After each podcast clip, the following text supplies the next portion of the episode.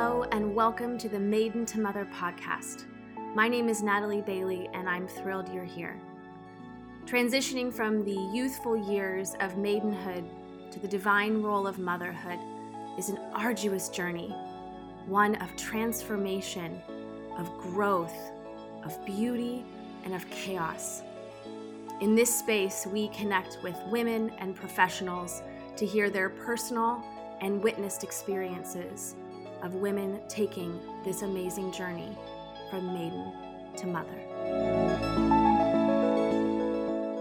So, we have a treat. We have um, the beautiful Cheri Dostal back again. And um, this is a part two or a follow up from um, her first interview. Um, and she has a beautiful new daughter here.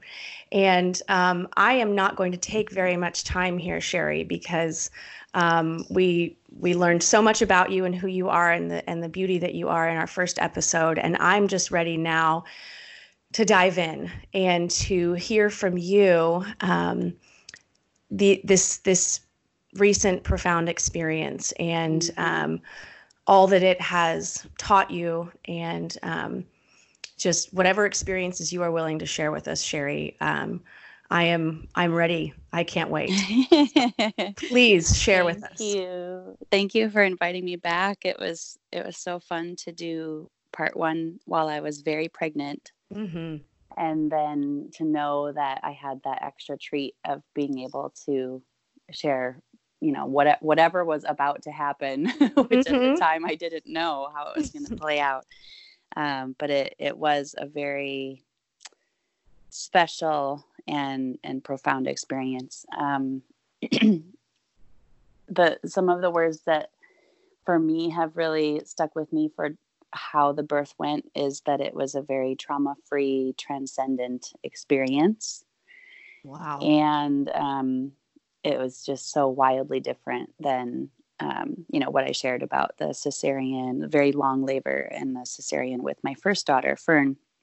So, oh, where do I start? Um, I'll start with right now. I'm in my bedroom, uh, sitting on the floor, looking across the bedroom at my flags that are from the Blessing Way that I still have not taken down.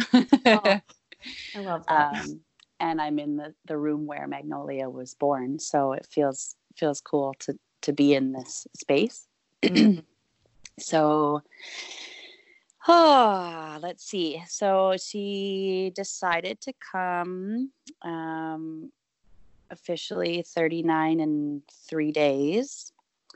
And a couple days before that, on a on a Thursday night, Jason and I were talking before bedtime um, and going through the name list and just sort of you know thinking about or predicting like how do we think this is going to go and and we both had the feeling you know i think tomorrow's your last day of work i don't think you're going to end up going to work on monday we both had that feeling huh and um yeah yeah and I I had sort of been wishing for the ninth. That didn't happen. That came and went. Um, and he was kind of wishing for the twelfth, which was Saturday. So this was Thursday night. We go to bed. Friday, I wake up, nothing's happening, and I'm a little wah wah about it, but it's okay. It's fine.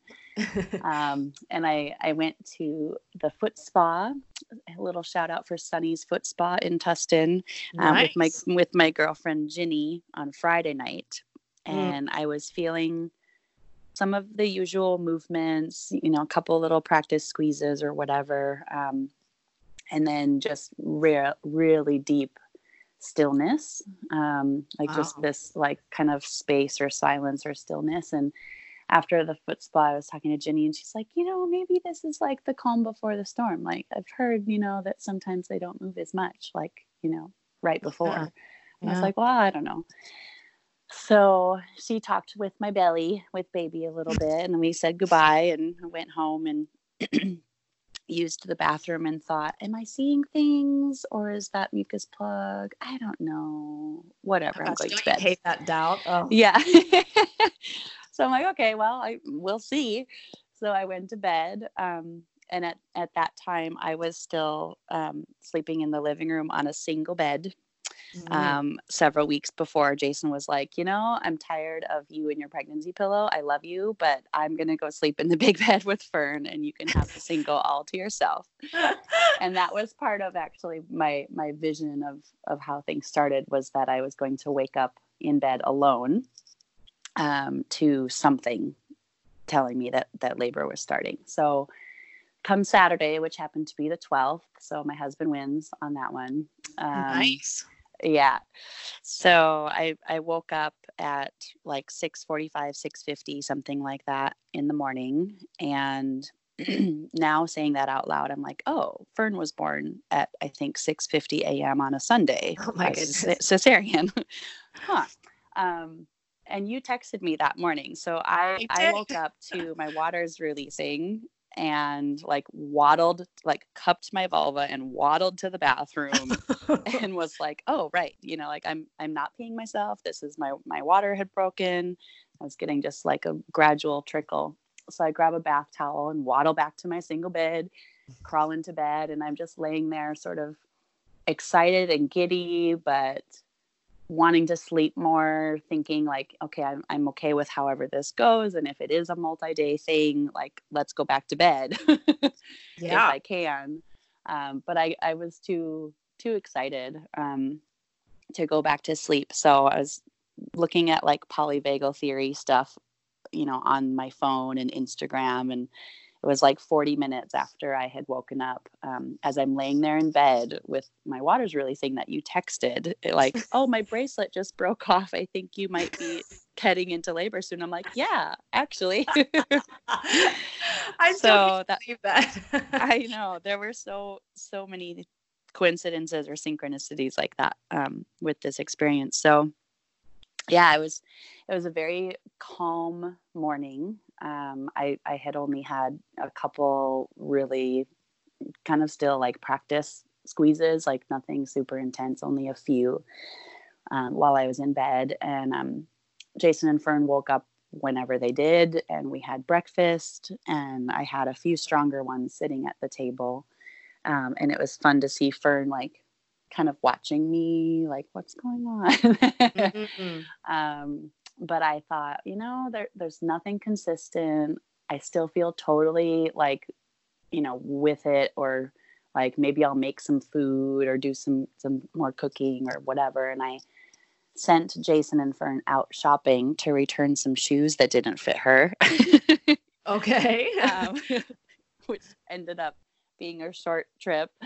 Um, so yeah, so I sent them out and was home alone for that first I don't know, first probably hour and a half to two hours, and um, had kind of scurried around the house, got everything I thought I would need, like, you know, paint salve, lip balm, water, tea, my journal, a book to read, like my mala beads. I, I gathered all these things like a little squirrel and brought them into the bedroom, thinking, okay, this is my space that we prepared for me to labor in. And um, while I was up kind of scurrying around, like they just the, the contractions continued to get like stronger and and bigger and and more pronounced. Um, and at one point, I was in the little hallway that leads to our bedroom bathroom area, and I had to put my hands out on either side, like to press out into the both walls for mm. that squeeze. And I was like, oh, maybe maybe this is going actually really really quickly. Mm-hmm. um, and then thankfully had like a really amazing bowel movement and you know got that taken care of climbed back into bed. Always a good relief was, yep. I know i was like okay cool. Like you know I, I may not have to you know i didn't actually vomit or poop or any of the things that sometimes happen um, during labor. Like I was very excited about that, that that was taken care of. so I like climb into bed thinking, okay, I better get off my feet. Like this is, I'm like maybe bringing this on because I've been like up and about moving and whatever. So sure, climb into bed and lay down and watch things um, unfold. And it was, you know, like 10, 12 minutes and then nine minutes and then seven minutes and like i text jason like you know things are kind kind of moving along like you don't need to come home right now but you know like something's definitely moving along so just be on the lookout for my next message. So I tried to do a meditation. Um, it was one of the Sovereign Birth series uh, meditations from Free Birth Society that oh, I'd nice. been using throughout my pregnancy. Um, and it was one of their like birth affirmation something or other um, mm. audios. So I get that plugged in and I'm, you know, tracking through my body for the relaxation part to drop in and then the the woman starts to ask about imagery like what is the symbol what's the image that's going to allow you to open to this experience or to allow your body to open for the birth process and in that moment i saw a very beautiful grand magnolia flower oh wow um, and that that was the name that we had been kind of sticking to more often than not um, mm and that we rediscussed on Thursday night, like two two nights before. but in that moment, I was like, "Oh, that that's her name."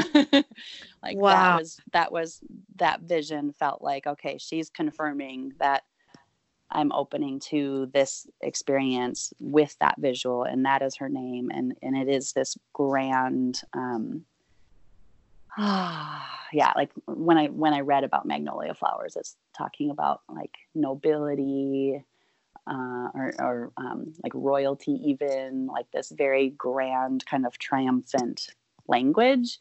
Um, and seeing that flower just felt so reassuring and secure and like this is totally happening wow. now today at home like we want um, and i it wasn't that exact moment but in in that same kind of timeline um, where i realized oh i'm home alone and this is happening quickly and to feel safe with the idea of it happening alone was so huge for me um, hmm. because I, you know, you you know that I had contemplated having an unassisted home birth.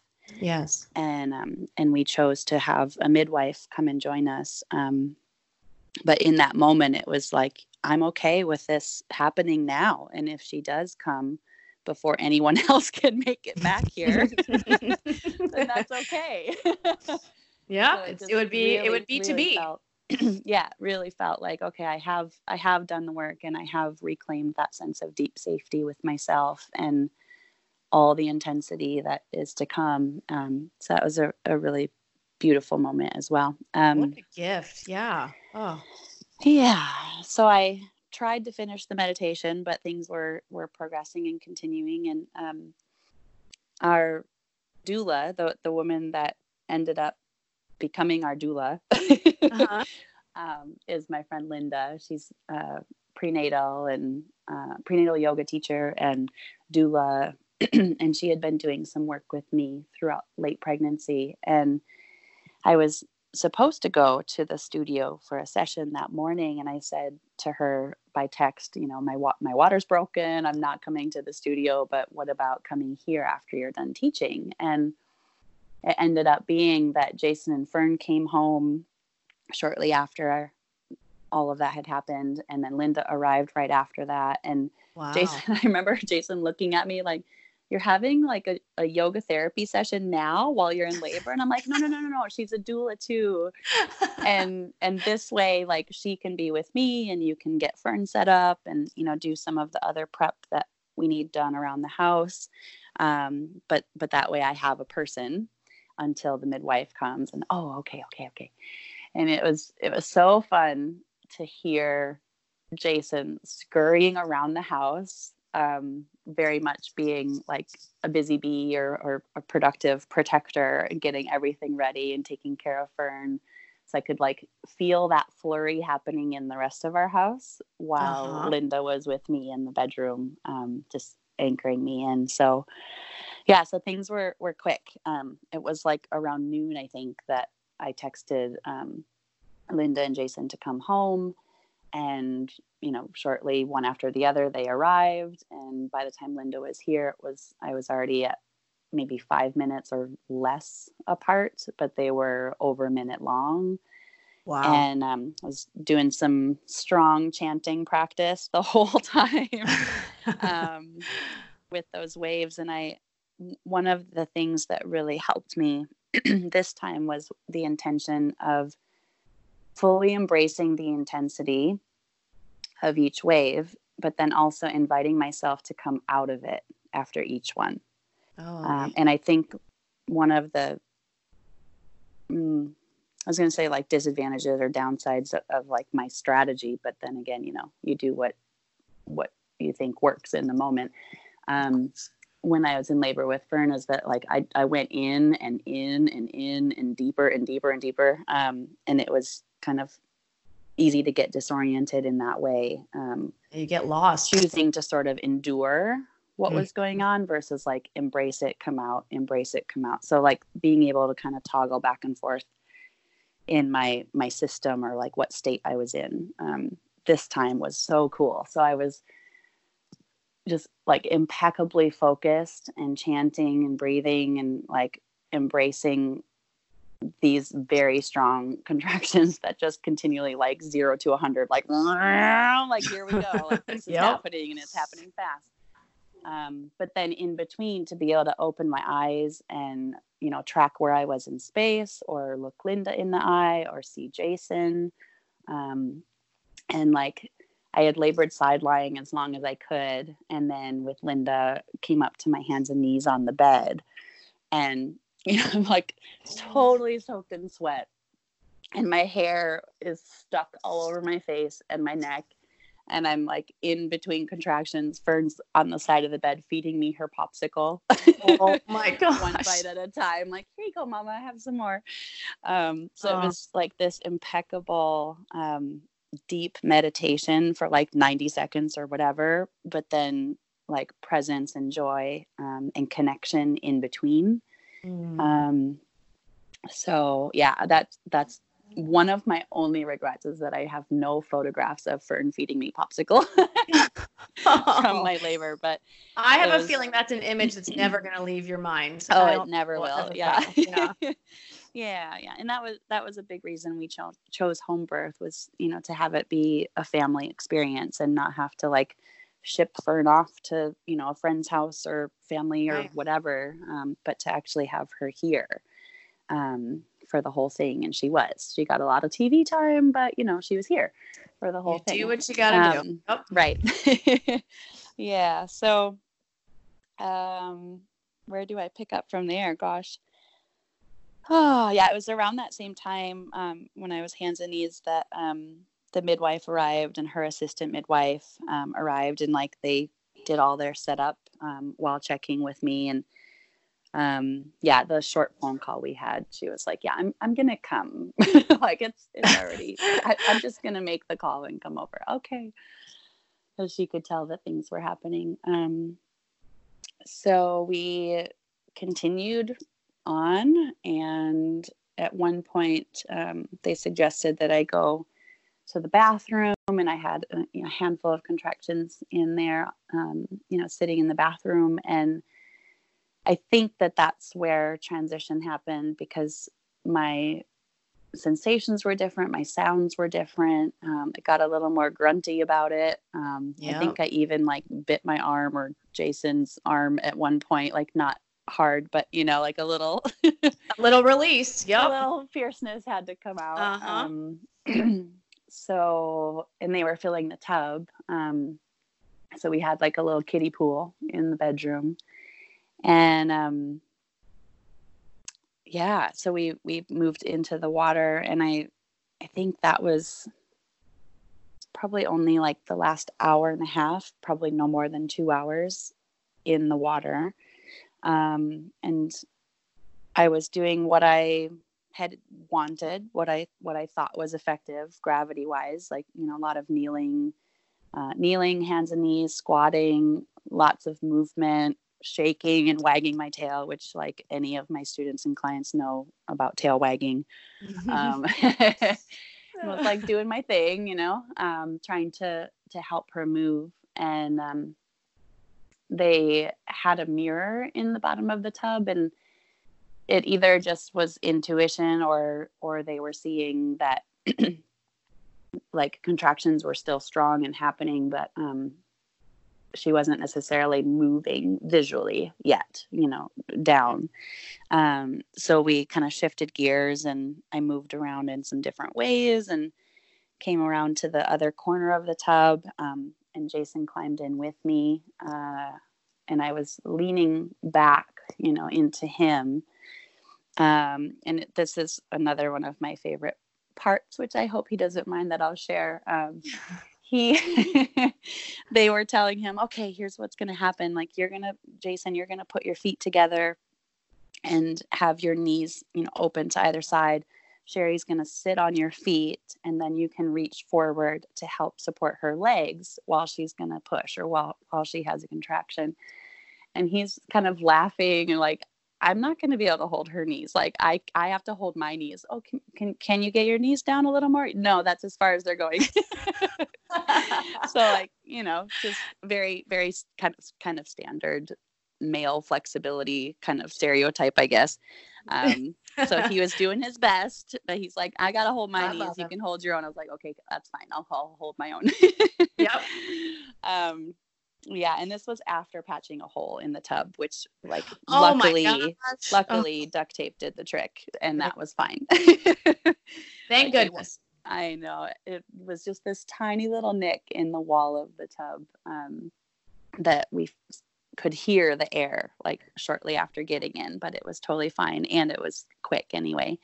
Um, so yeah we're we're in the corner and the waves are coming and they did a little bit of touch with my perineum and, and a little bit of coaching of like feel this sensation here. This is where you're focusing. This is where you know you're you're sending your effort your your push effort or your energy. Um, and that was really helpful for me to have some hands-on support in that way and um, that was really interesting to work through afterwards of you know like being the pelvic floor embodiment etc teacher educator you know um, to know that i ended up pushing with more of a valsalva technique like holding my breath and mm. really sending that effort down um, with with more force or active effort than i thought that i would you know and like with my yeah. mouth closed and holding my breath. It just was a little bit of a head trip to get around that. Um, when I had envisioned, like, you know, making sound and having my jaw relaxed and being more active with gravity and things like that. So, yeah. anyway, she was moving. And I, I very easily was like, wisdom is whatever works. She's moving. This is working. This is exciting. Let's keep going if if she's moving. And um, it was probably only about 45 minutes of actual pushing um, where then she started to crown and it is so wild i mean anyone that's given birth vaginally probably knows this but it, it just was such a wild sensation to have this steady pressure pressure pressure pressure and sensation building and then all of a sudden just the like the, yeah. the pop of like the head totally. actually coming out is so crazy. It's insane. I may have even laughed out loud. I don't know. Um, but it just was like such a strange contrast to what I had been feeling, you know, for that hour before. And her head came out, and I just sank back into Jason after each of those, you know, pushing contractions. And when she finally was here, it was like, whoa. And and the midwife actually told me, like, reach down and touch her. yeah. um, and I had reached in a couple times throughout labor to feel where she was, but that that was the first moment, of course, when she was starting to actually emerge into the world. And, and my um, hand reached down and felt her head and like the little ridges or, or wrinkles of how their head molds felt so yes. so interesting and i felt the desire to push like because i was excited you know that like whoa we did it like she's here and i'm in my bedroom and like this is the VBAC that i've wanted and um, but i had to wait because my body was not giving me a contraction mm-hmm. so it was this amazing like two and a half minutes or something wow. where her head was out and, and we were in the water uh, her head was out but yeah. i didn't have a wave for several minutes um, and it it was such a gift because it allowed the reality to sink in for me and i got like the the butterflies from my belly up into my heart and up and out through my eyes with some tears and a little like laughter and like holy cow we're here like like we did it and we're here on the other side of this and i'm going to hold her in my arms very very soon um so yeah one one more wave or contraction and her body came out and she had her eyes open when she was under the water wow. And i just kind of cradled her for i'm like gonna start to cry a little bit? Kind of cradled her in my my hands um, for a moment and then slowly brought her up to the surface and just incredible like how deep and dark their eyes are when they're first born. Yeah. Um it, they just like pierce straight through you. At least that's what i feel. Um so i brought her up into the air and kind of just turned to jason and leaned back into him for a few moments and what I what I remember, and this this was in my written birth story that I shared in December, a couple months after she was born. But um, what I remember in that moment was kind of turning to Jason and quietly whispering to him, "Her name is Magnolia," oh. based on like the flower that the vision that I had earlier. Um, but my doula corrected me weeks later that I kind of announced it to the room more proudly. It was not mm-hmm. a, a, subtle whisper of a moment. It was more of a proclamation or like declaration of like she's here and her name is Magnolia. Everyone, uh, acknowledged. oh, yeah.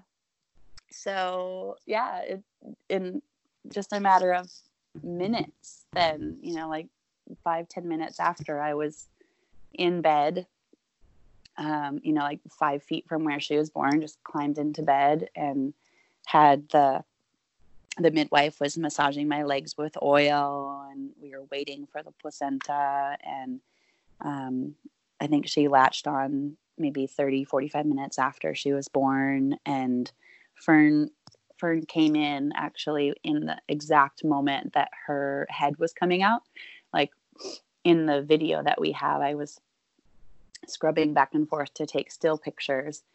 And you could see like her little blonde head enter the frame and then go around to the other side of the tub, like right at this pivotal moment of her wow. sister's head coming out. And she, you know, had been in the living room like with popsicles and watching Peppa Pig or whatever. But she was there in the moment of Magnolia starting to arrive into the world. Um, wow. So, yeah, so she was born at 4:52 p.m. Um, it was five or six hours of labor total, and super intense and swift.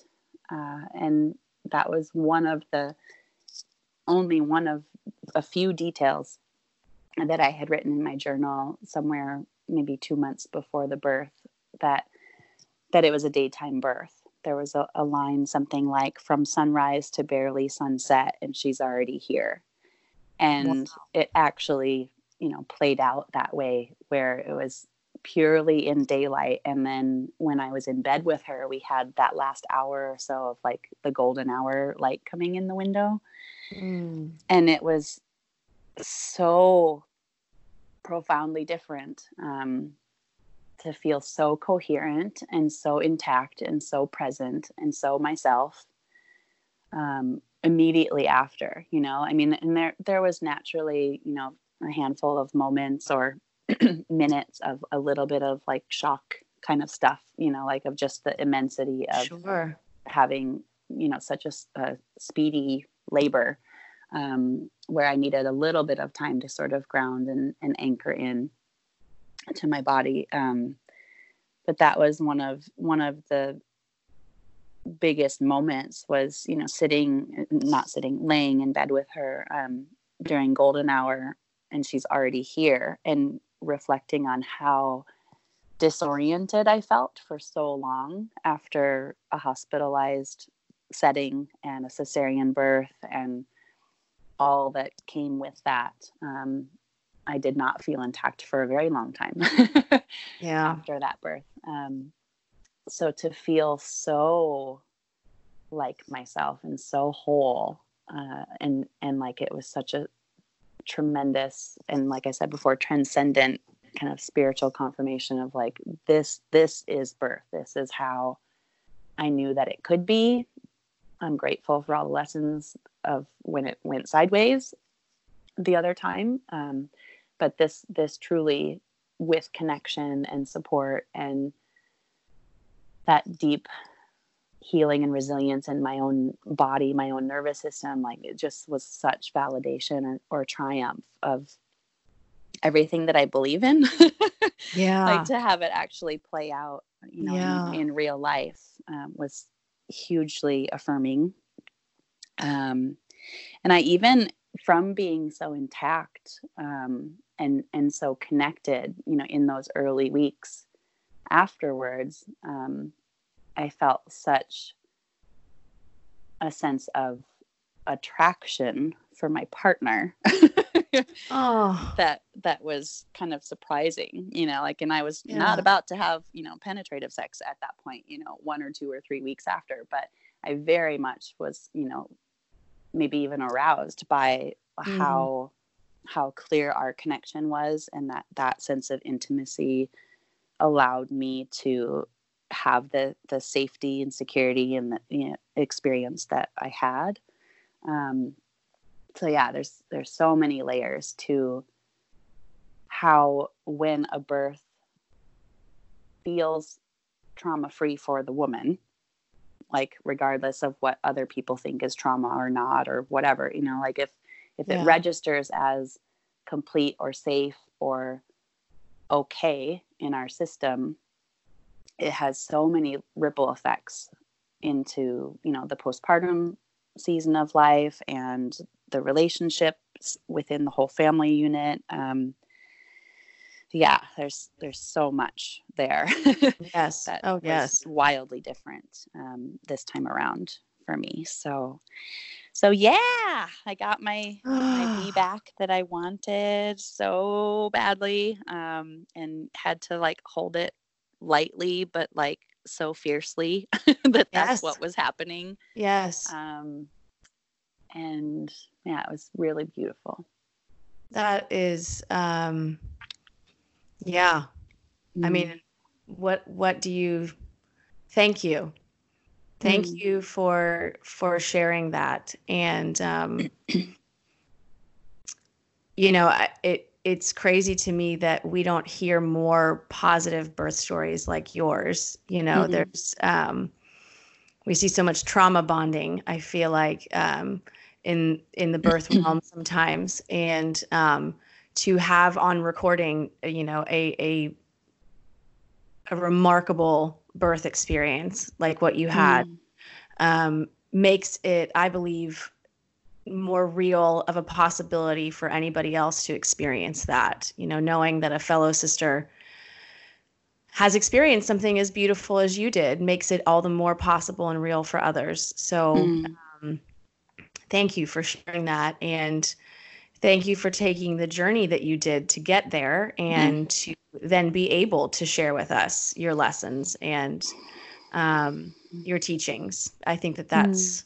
very big um, mm. And that's kind of, I think, the the one question I have um, is from Magnolia's entrance into the world, what has been, if you have even fully acknowledged it yet, has been what has been the the biggest lesson um, or teaching um, from Magnolia's birth?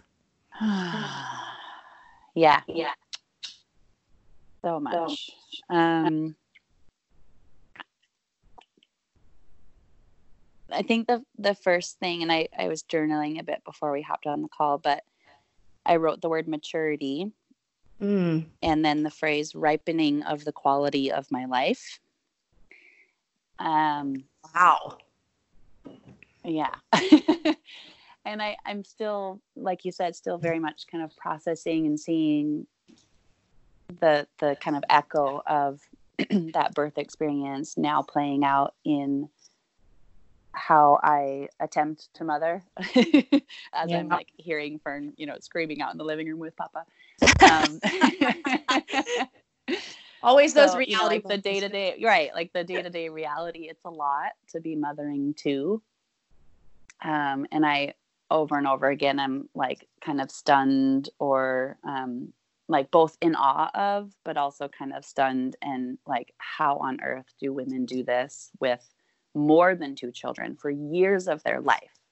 Yep. You know, and be in that early mothering phase with, you know, multiple kids under three, four, five years old. Because um, it just, um, when Jason went back to work, it was really uh, kind of rude awakening for my nervous system because we had such a long postpartum time with with his flexibility at work to be home a lot mm. um, which was really really good for you know all of us to be able to transition together sure into being a family of four but um, that first week in January when he actually had to go five days in a row, by, like by Wednesday afternoon, noon, I was like done. Yeah, like how on earth, you know? Because you know we didn't have, fam- we don't have family here, and um, Fern had not yet started preschool. Although now she goes three days a week, which is amazing you know, for her, amazing for her, but also for me um, and my own nervous system. Um, yeah.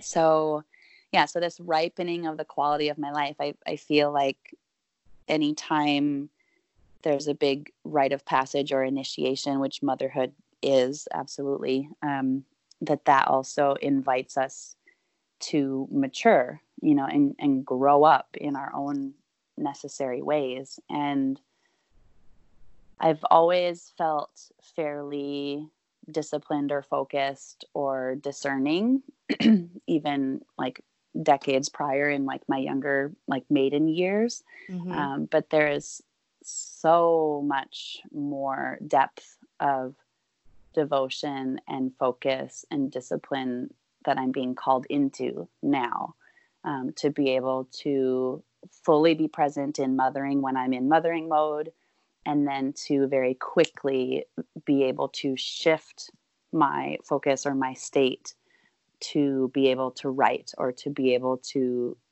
work in any capacity. Um, mm. Like there, there's just such a more clear kind of like flipping of the switch or turning of the dial internally that needs to happen um, to be able to kind of toggle between even just mothering my my two you know like how i mother fern and what she needs is so different as an almost three year old compared to my three three and a half month old baby and what right. she needs the, the kind of mothering nurturing presence that we give an infant is so different than what a toddler craves right so being able to toggle between the two of them and at the same time registering my own state and what i need in the moment and um, being able to make space like over the last couple of weeks i've resumed writing you know since the holidays and things i've gotten back into writing and have started teaching some and to be able to to toggle again back into like my professional self. Yeah. But still very much show up as a person as a woman as a mother you know that that comes with me and can feed me professionally rather than feeling at odds with my professional self. Yes. Like how does that feed me professionally and inform my teaching inform what I can share or how I can share it in a more relatable way, perhaps.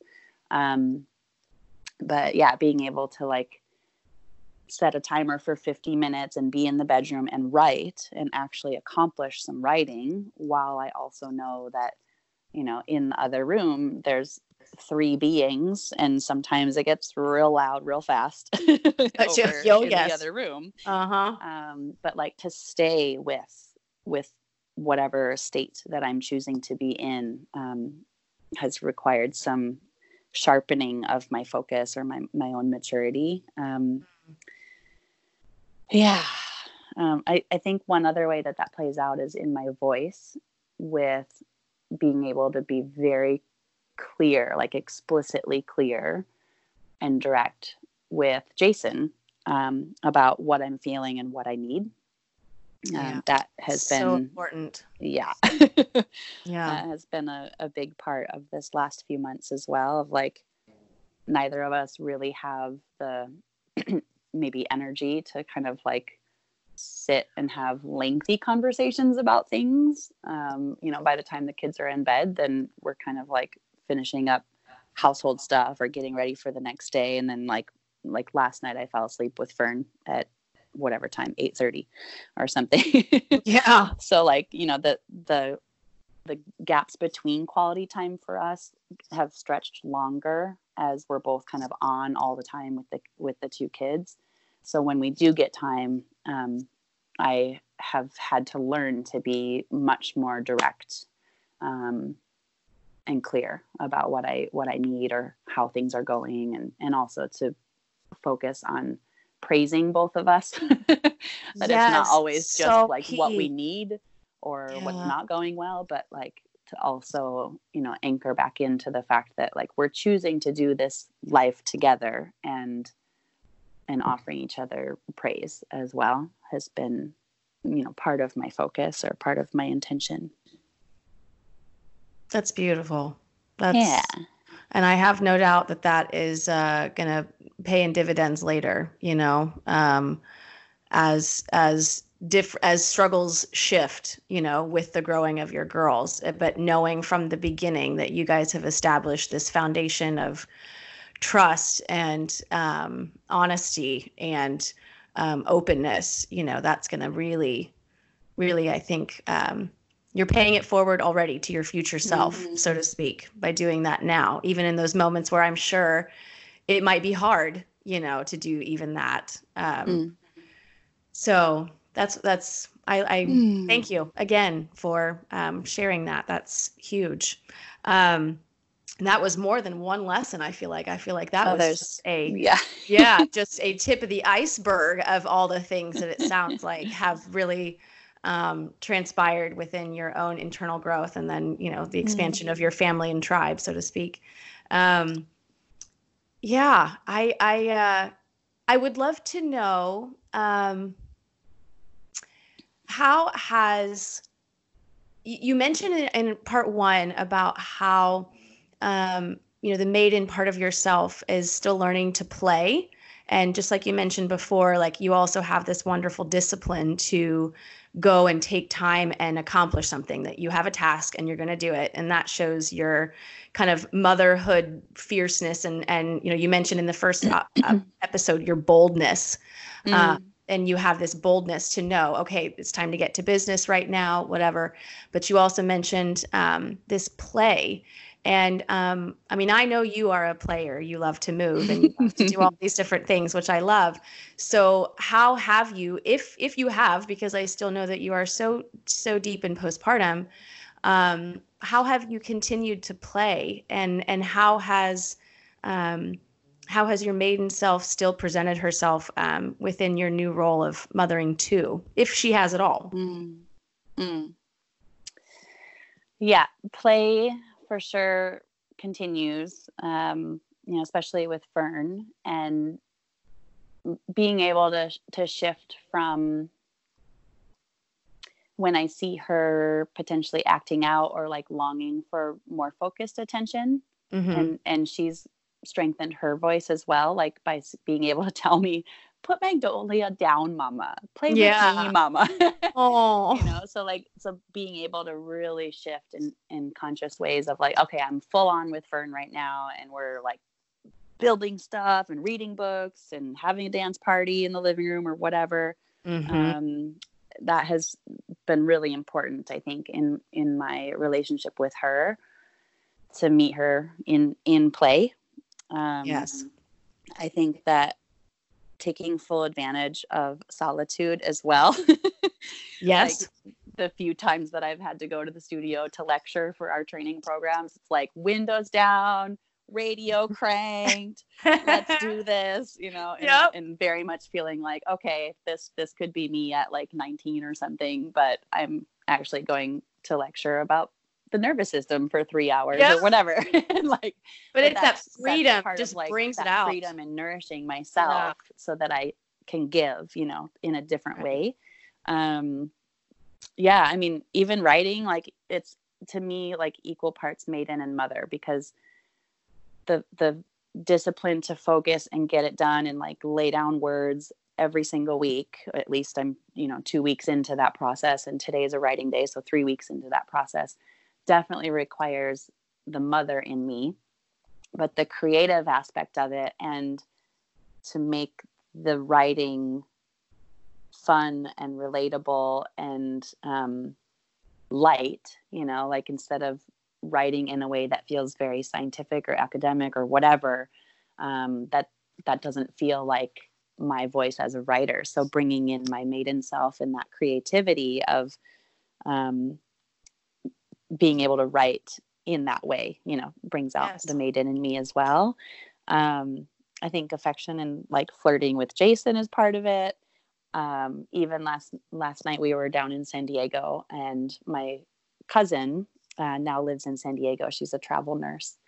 And i decided somewhere in in the midst of the day that i wanted a margarita. So jason was very very on on point with like okay i've got the two kids and like before we drive home you guys can have like an hour or whatever.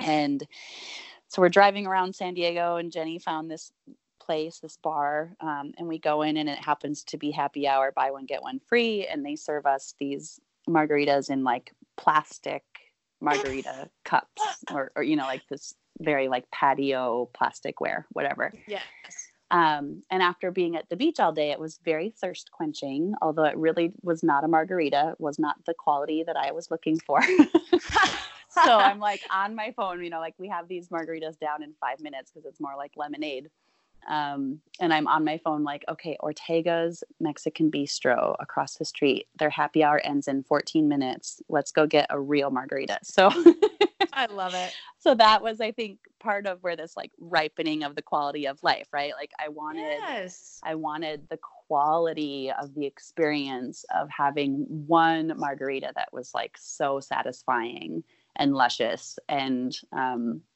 well made, you know, like crafted or well made by by the bartender yeah, in a real glass. Yeah. Yeah. Um, yeah. And I got that, you know, and like just being able to make that snap decision of like, you know what, this was not what I had in mind.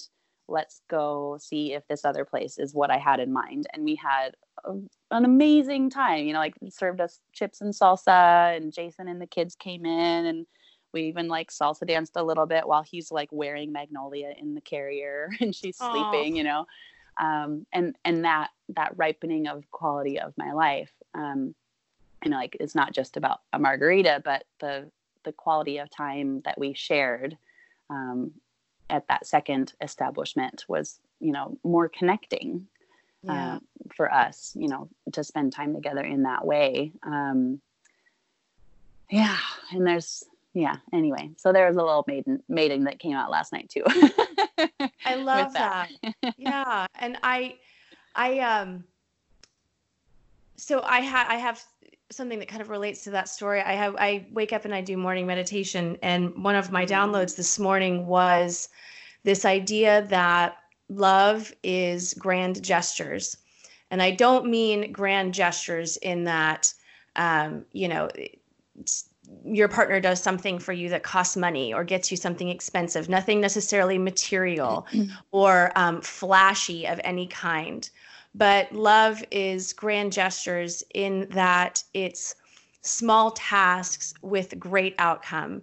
And what Jason did mm. by taking your girls for that hour and uh, one hour, you know, and letting you go and have a margarita um, because he because he loves you and he yeah. knows how important that is and how that is a small task he can do for you with great outcome for you for him for your family. I mean that is that's love you know? That wasn't it didn't cost you a whole lot of money. It didn't inconvenience people. It wasn't flashy. No one saw it on social media. But there it is you know? That mm. is love. And um, you know that that's i know you are s- tremendously grateful for your family and i'm just it, it gives me hope that there is love mm. out there you know um, yeah. like that and that is you have such a blessing in that. I mean, it that's I applaud Jason for mm-hmm. doing that for you, you know, um, because you now have this awesome story of a memory, you know, which is just so sweet and so uh, uh, that those that I mean those are the building blocks of of a well lived life, you know, is those mm-hmm. little memories that just accumulate and yeah, um, you remember that joy and that um, passion and that fun and that play. So, mm-hmm. um, thank you for sharing that. That's yeah. really really fun and I, I i really appreciate that you shared it too in that i hope it inspires other women to kind of claim their voice in the same way that you have in your relationship. And um, you know your marriage is going to always change you know especially when you have a child. Even if you already had one two four before your marriage is going to shift no matter what because um, it's a new experience. It's a new road a new path. And it sounds like you guys have embraced it beautifully. And i love that. And mm-hmm. um, i'm happy for you for that Thank that's you. wonderful wonderful you deserve yeah. all of that um, well i i this is I, I, wish so desperately that we got to do this face to face because I miss your sweet smile and energy so much. Mm. I envisioned holding your hand a couple times while you were sharing some stuff if we were together. Um, yep.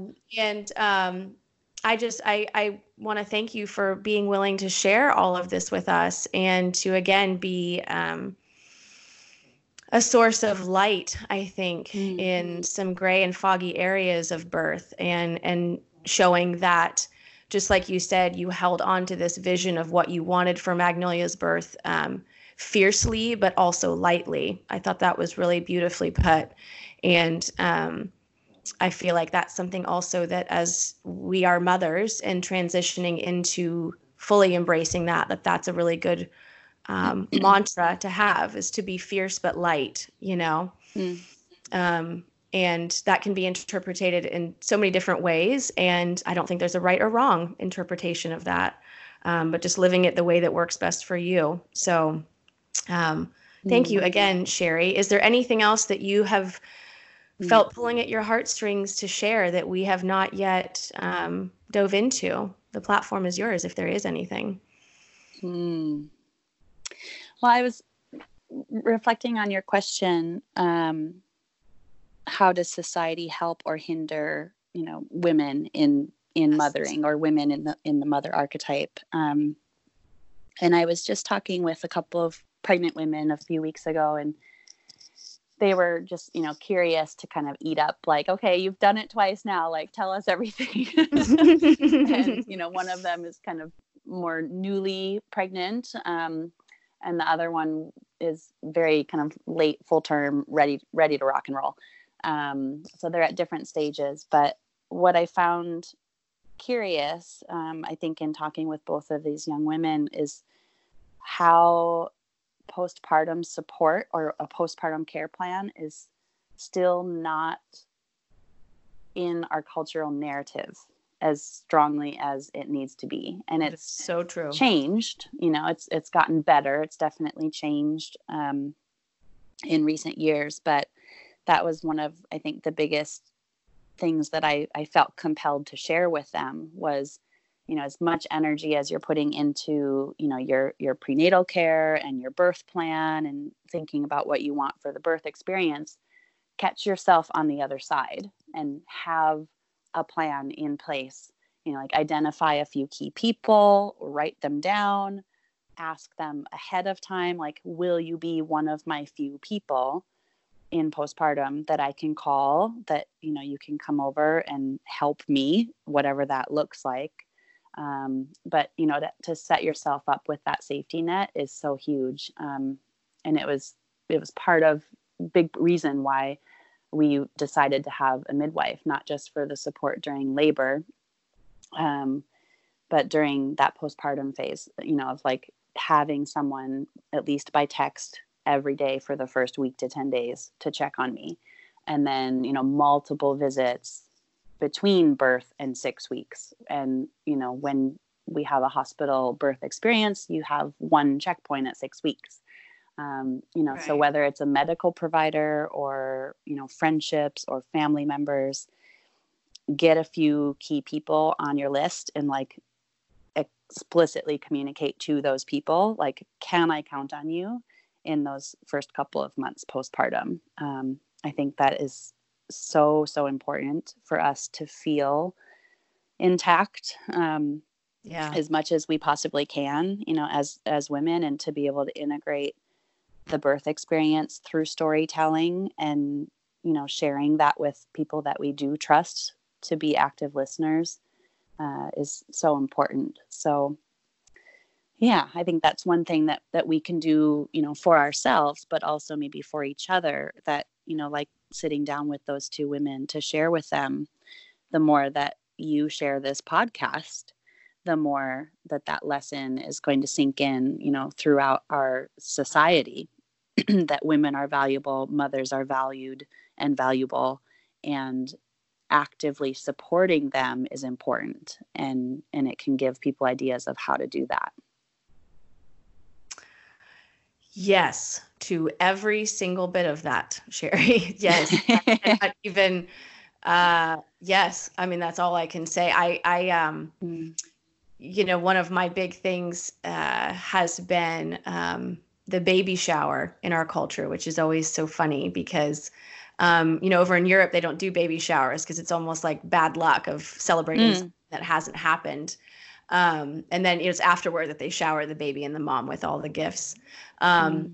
And I have, as I have had, you know, my three kids and noticed the importance of the postpartum as well, I have found myself, and I think you probably will do the same. And it sounds like you already do.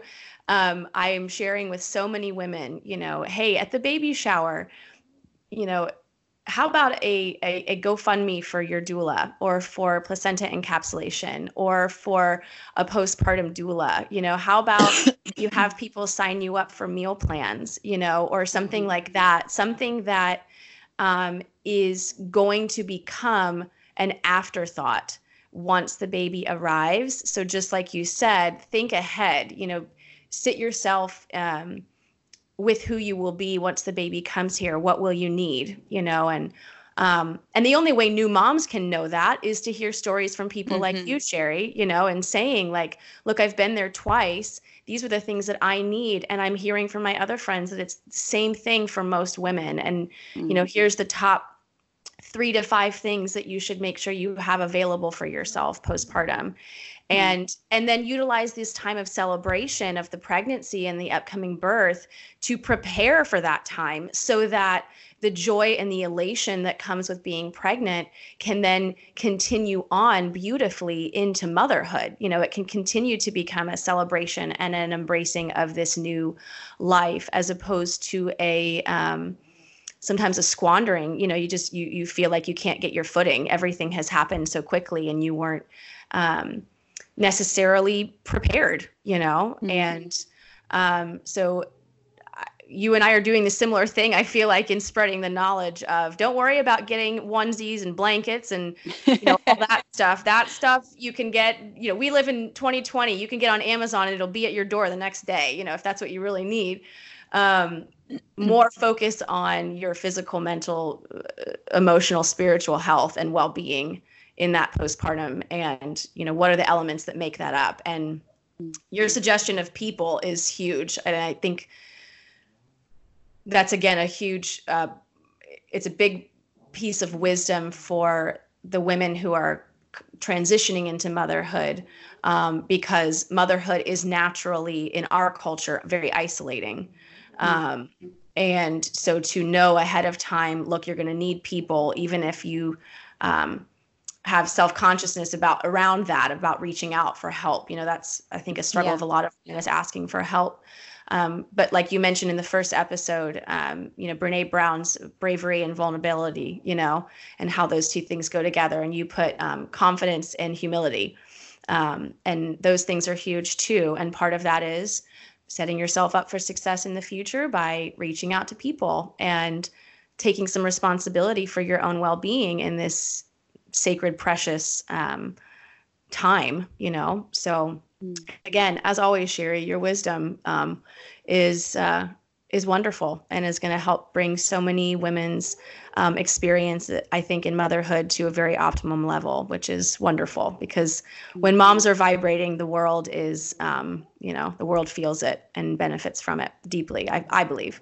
Mm. Um, yeah. So, yes. We, we have things to do while we're here in these human bodies. And if that's including actual mothering, great for me mothering is inclusive of like my children my business my marriage like the creative work that i want to do for you know like a further contribution or legacy so to speak and when we take care of ourselves and take care of each other like you said that's that's how we can be intact enough to then continue on with the bigger vision for our life you know and, and naturally early motherhood kind of gets you into some tunnel vision i think because it is so hands-on for quite a while when they're really little. Um, yeah. but you know being able to nurture ourselves like as multifaceted women yeah um, is important and and it will hopefully yeah continue and support people as they listen to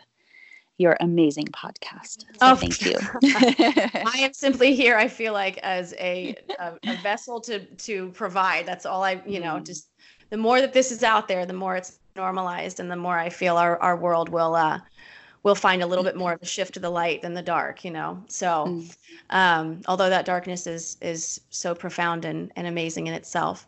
Yeah. Um, so well, thank you, Cheri. This I have. Uh, what a beautiful gift on a Sunday morning to be able to talk to you and to hear your experience and sit with it and glean my own lessons and um, and I just I know that this is valuable time for you. I know that this is your writing mm-hmm. morning, so hopefully mm-hmm. this has stirred up some new inspiration and some yeah. new ideas um, that you can then share with our world in some uh, wonderful way. Um, but thank you. I love you and I miss you so dearly. Hmm, I miss you too. I love you too. I know that we will connect, you know, in the flesh, in person at some point. We will. Um, it will yeah. happen. And it will be wonderful and marvelous. And oh, before you go, yes. I want people to know what you're up to so that mm. um, they can reach out to you and um, continue to connect with you if they've really resonated with what you've shared. So, what are the best ways to get a hold of you, and what are you offering right now, if anything? Yeah. Uh, best way to get a hold of me is either Instagram or through my website. You can email me through my website, cheridostal.com. Uh, as far as offerings, I if you're local to Southern California or Orange County, um, starting on March 1, I'm offering a six week pelvic yoga therapy class series.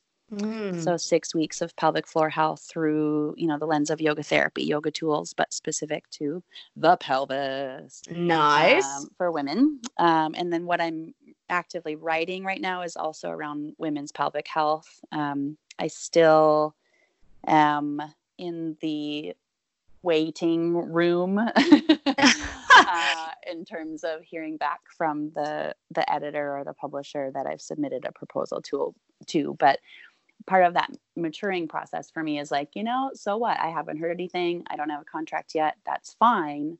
This project, this work is still important to me. And so let's show the kind of, you know, energetics or subtle subtle energetics behind this like tangible contract that may or may not be coming like let me just do my work you yes. know and and so that's been important the last few weeks of like regardless of what happens with any contract i'm going to continue to write and i know that what i'm creating is going to serve in one way or another um, so yeah women's embodiment women's health um, i have a class coming up um, in orange county i have some plans to do my online program again for people wherever they happen to be in the world um, and i'm i'm not really taking one-on-one clients right now. Um, so those those would be the best ways to work with me. You know, is in a group setting, and I'm heartened by you know the, the fact that through that storytelling and connection that happens in a group setting that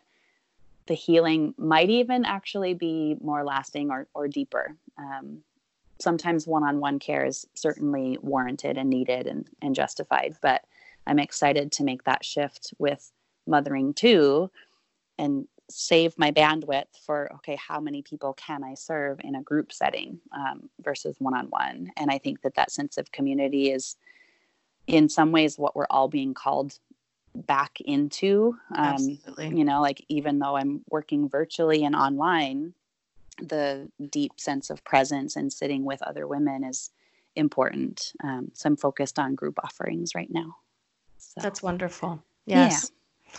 aho to all that and i will be sure to put um, all of your contact and information and stuff in the show notes on my website and everything so that people can get a hold of you. Um, and I'm now curious about this March 1st series. So I'll have mm. to off, uh, off of here and see what's going on with that because I'm curious. Cool. Um, but I love you again. Thank you. Thank your mm-hmm. a wonderful partner for allowing us to have this hour mm-hmm. together and for taking your sweet girls and give them all my love in any capacity that you can. And mm. um, just know how grateful I am for your presence in our life and for all your sharing. Thank you, Natalie. It was really lovely to spend Sunday morning with you. Thank you. I love you. Love you.